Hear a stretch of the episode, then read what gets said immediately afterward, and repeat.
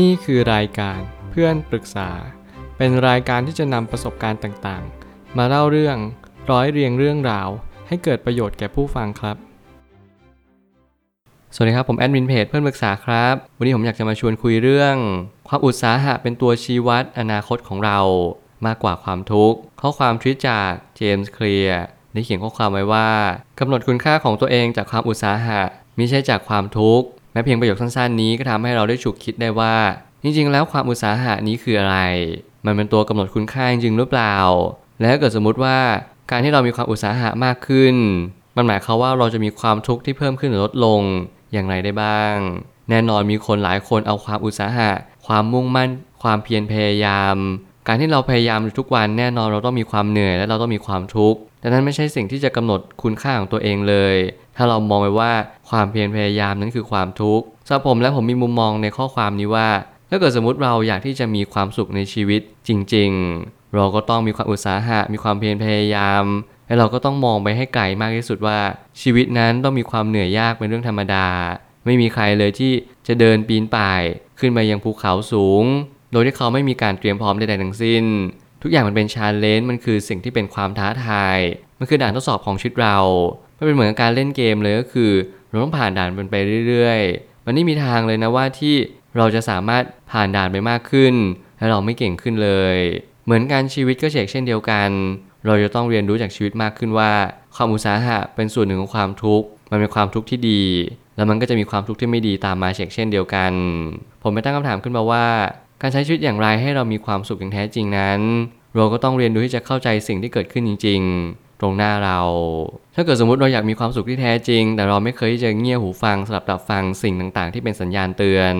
นั่นก็หมายความว่าเราจะพลาดทุกสิ่งทุกอย่างของชีวิตไป สิ่งที่คุณจะพลาดอย่างแรกเลยก็คือ คุณจะไม่รู้ว่าสิ่งใดมาย้ำเตือนคุณ ให้คุณต้องเดินไปทิศทางใด แน่นอนชีวิตเราเราเกิดมาบนโลกใบนี้ ทุกคนก็ค่อนข้างแบงกันอยู่แล้ว เรามีความว่างเปล่าที่เราจะหมุดหมายไปอย่างทิศทางใด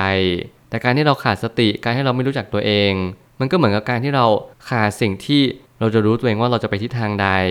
และสิ่งต่อมานั่นก็คือ คุณก็จะไม่สามารถหาความสุขได้เจอดังนั้นเป้าหมายมีความสำคัญอย่างยิ่ง และมีผลต่อเนื่องไปยังความสุขของชีวิตมวลรวมของเรา ถ้าเกิดสมมติเราไม่มีเป้าหมายเราก็จะไม่รู้ว่าเราไปทำไมพอเราไม่รู้ว่าเราไปทำไมปุ๊บ เราก็จะไม่มีเหตุผลในการมีชีวิตอยู่พอเราไม่มีเหตุผลในการมีชีวิตอยู่แล้วก็จะขาดความสุข แน่นอนทุกสิ่งทุกอย่าง มันเป็นเนื้อเดียวกันต่อเนื่องกัน เราไม่สามารถที่จะหลีกเว้นอะไรได้เลย เพียงแต่วันนี้เราต้องเริ่มต้นที่จะตั้งคำถามให้ถูกก่อน สิ่งนี้ควรเร่งทำก่อนเป็นอันดับแรก หากเราใช้มาตรวัดจากความทุกข์เราจะหลงลืมว่าความทุกข์เป็นสิ่งที่เข้ามากระทบใจ หาใช่สิ่งที่เราพยายามไม่ ถ้าเกิดสมมติเราพยายามให้เรามีความทุกข์ผมเชื่อว่าสิ่งนี้อาจจะเป็นการที่มีมุมมองอย่างตื้นเขินเกินไป มันเหมือนประมาณว่า เรามองว่าความทุกข์เนี่ยมันมาตามเหตุของมัน อย่างเช่น ถ้าเกิดสมมติเรายิ่งพยายามเรายิ่งกระตือรือร้น เราก็ยิ่งถูกบีบคั้นมากขึ้น สิ่งนี้จะไม่ใช่ความจริงเลย บางครั้งเนี่ยเราโดนกิเลสหลอก และบางครั้งให้ปัญญาเราเป็นตัวนำด้วยและตัดสินใจ ในสิ่งที่บางครั้งเนี่ยเราไม่รู้หรอกว่ามันเป็นสิ่งที่ถูกหรือผิด เพียงแต่เราอยากที่จะทำแบบนี้มากกว่า นั่นคือการที่คุณลองสอบทานมากขึ้นลองชั่งน้ำหนักดูว่า ถ้าเกิดสมมติคุณไม่ทำอะไรเลย และคุณอยู่สบาย และชีวิตของคุณจะมีเหตุที่นำมาซึ่งผลที่ดีได้อย่างไร นั่นคือความหมายที่แท้จริงว่า ถ้าเกิดสมมติความทุกข์ที่คุณพยายาม มันเป็นความทุกข์ที่แท้จริง แล้วอย่างนี้ความพยายามนั้นจะสำลิดผลได้อย่างไร แน่นอนถ้าเกิดมันเป็นความทุกข์โดยการที่เราไม่ยอมทำอะไรเลย รวมไปถึงความทุกข์ที่เกิดจากการหมุดหมายไปอย่างทิศทางที่ผิด ผมเชื่อว่านี่คือความทุกข์ที่หนักหนาสาหัสมากกว่า แล้วเสียเวลาอย่างยิ่ง ความเพียรพยายามนั้น จึงเป็นเหตุที่เป็นตัวนำไปซึ่งการใช้ชีวิตอย่างมีความสุขอย่างแท้จริง ให้เริ่มต้นที่จะสู้กับชีวิต มีคำมากมายที่พักหลังผมได้ยินอย่างเช่น เราสู้ชีวิตชีวิตสู้กับ แน่นอนชีวิตต้องสู้กับเรากลับแน่นอน สิ่งหนึ่งที่เราต้องสู้ชีวิตนั่นก็หมายความว่าชีวิตนั้นมันเป็นเหมือนกับ การที่เราต้องพยายามอย่างยิ่งไม่ว่าจะเป็นการตื่นนอน กินข้าว หาเพื่อนหาแฟน เราประคับประคองให้ครอบครัวเราอยู่รอดเลี้ยงลูกยังไงให้เขามีความคิดที่ดี มีความสุขในระยะยาว สิ่งนี้คือความท้าทายอย่างยิ่งแต่มีเคล็ดลับอย่างหนึ่งที่มันเป็นทางลัดสำหรับผมเองที่ผมเชื่อว่า นี่คือทางลัดในรูปแบบของการให้เราใช้ชีวิตให้ถูกต้อง นั่นก็คือ การเป็นตัวอย่างที่ดีให้กับตัวเองก่อน เมื่อไหร่ก็ตามให้เรารู้เหตุและผล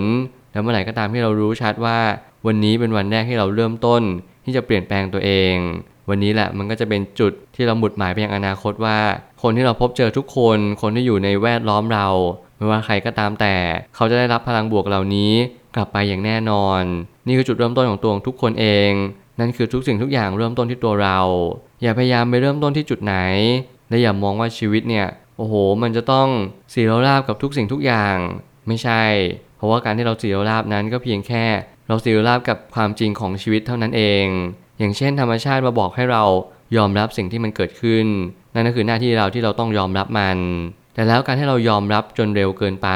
ไม่ว่าจะเป็นยอมรับว่าโอเค ความพยายามเป็นความทุกข์ผมคิดว่าสิ่งเหล่านี้คุณอาจจะต้องคบคิดสักนิดนึงแล้วก็หาทางออกให้เจอว่า อะไรคือความแตกต่างเหล่านี้ มันมีดีเทลที่แตกต่างกัน